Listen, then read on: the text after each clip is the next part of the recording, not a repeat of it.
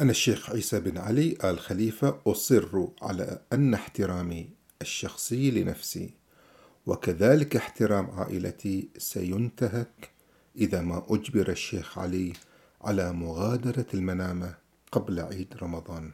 هكذا كان حاكم البلاد عيسى بن علي يرى تنفيذ حكم معاقبة ابن أخيه ومعاقبة رجاله من الفداوية. يرى أن ذلك يعرض شرف العائلة واحترام العائلة للانتهاك.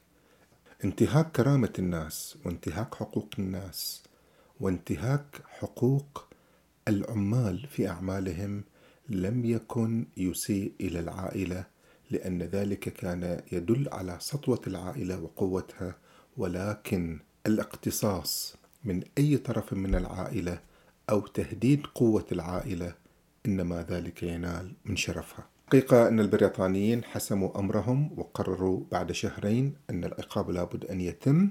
تحركت السفن البريطانية وهي رمز إلى القوة وهي التي بها تفرض بريطانيا قوتها. وتحركت سفينة المقيم السياسي في أبو شهر.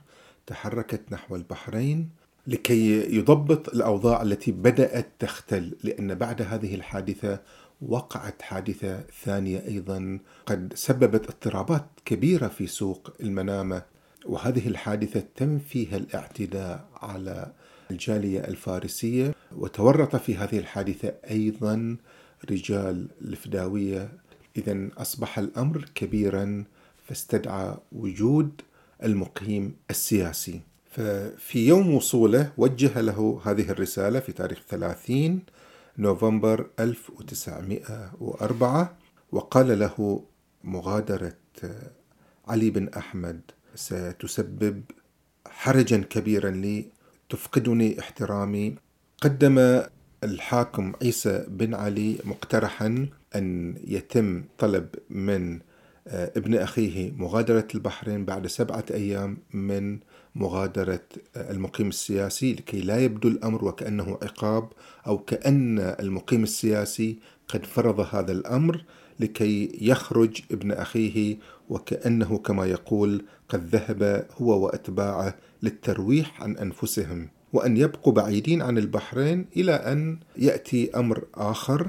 وكان يقول أنه سيتعهد بتعيين حراس مخصصين في السوق بحيث أن النظام يعود إلى السوق. لأن المشكلة الأساسية كانت أن سوق المنامة بسبب آه، علي بن أحمد وفداويته اللي كانوا يتجاوز عددهم تقريبا 500 فداوي كانوا يفرضون نظامهم الخاص. وهو نظام ظالم نظام يقوم على السخرة وعلى سرقة الناس وعلى إجبارهم على العمل من غير مقابل. فكان يقول أنا سأحقق هذا النظام ولكن لا تعاقبوا ابن أخي ولا تفرضوا عليه مغادرة البحرين. هذا هو موقف عيسى بن علي وكان قبل ذلك أيضا حاول أن يقدم رواية مغايرة وفيها سردية تظهر ابن أخيه وكأنه هو المظلوم.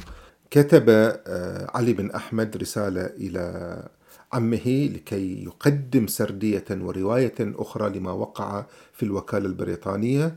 آه، كان يقول فيها أن هناك سفينة بها مجموعة من البضائع الخاصة به وقد طلب من الخدم أن ينزلوها واستأجر مجموعة من العمال وجاءوا ولكن واحد من العمال قد آه، ذهب إلى الوكالة يحتمي بها فذهب رجاله لكي يسألوا عن هذا العامل ويطلبوا إعادته فتم الاعتداء عليهم اعتداء قاسيا وبعد ذلك اضطر هو بنفسه إلى أن يذهب إلى هناك وهو أيضا تعرض إلى الاعتداء إلى درجة أن بانسون الذي شق رأسه يقول إنه أمسكني من خاصرتي ولم يسمح لي بمصالحة الأطراف التي دخلت في العراق يقول أن بسبب التدافع حدث أن بانسون ارتطم بالجدار وشق رأسه. فهذه الرواية حاول عيسى بن علي أيضا أن يتبناها للدفاع عن ابن أخيه ولكن كانت الوقائع عكس ذلك. إنما يؤكد سطوة علي بن أحمد وسطوة رجاله على سوق المنامة أن المقيم السياسي حين جاء لتنفيذ الجلد بحق الفداوية بعد التعرف عليهم طلب من أمير السوق. أمير السوق كان هو المسؤول عن الأمن هو المسؤول عن كل ما يتعلق بسوق المنامة ونظافته ويعني هو بمثابة مدير بلدية ومدير أمن أيضا في ذلك الوقت. ولكن أمير السوق بكل ما لديه من صلاحيات خاف ورفض رفضا قاطعا أن يحمل العصا يؤدب أو يقيم الحد على هؤلاء لأنه لم يكن يجرؤ على أن تكون له يد في عقاب رجال الشيخ علي سواء كان ذلك بطريق مباشر أو غير مباشر. هكذا كانت سطوة علي بن أحمد في سوق المنامة. من جانب آخر حين عرف عيسى بن علي أن المقيم السياسي سيأتي لتنفيذ العقاب طلب من ابن أخيه أن يرحل أو يتوارى.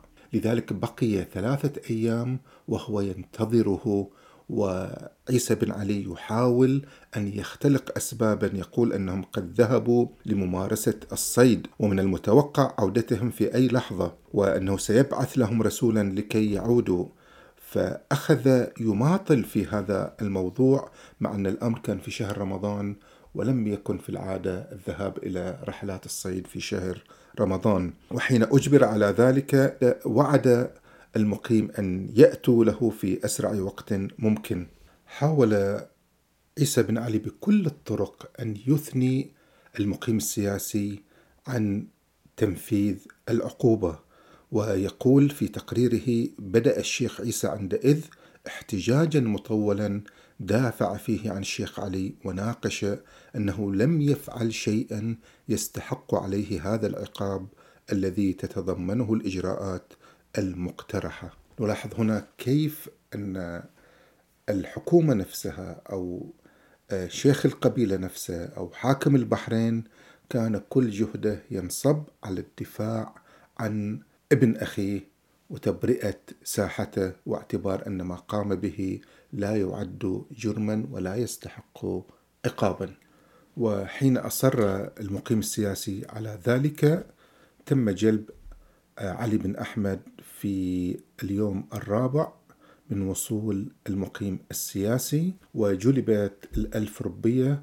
من قام بدفع التعويض هو عيسى بن علي يعني كأنه يقول أنني سأحميه وأنني أرفض أن يقوم هو بدفع هذا المبلغ وأنا سأدفع عنه عنه هذا المبلغ وأن هذه عائلتي وسأدافع عن كل أفعالهم وسأبررها. بعد تنفيذ العقاب في حق هؤلاء الفداوية أخذ المقيم السياسي والوكيل السياسي يرقبان الأحداث ولكن وجدوا أن الأمر ما زال ساريا وأن هناك انتهاكات أيضا لذلك وجه مساعد الوكيل السياسي بريدوكس إلى عيسى بن علي قال له إن نظام السخرة مرفوض بالنسبة إلى الحكومة البريطانية كما الرق كيف قادت كل هذه المجريات إلى إعلان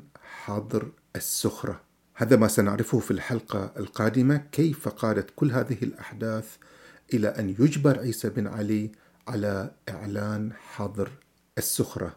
وماذا في هذا الإعلان؟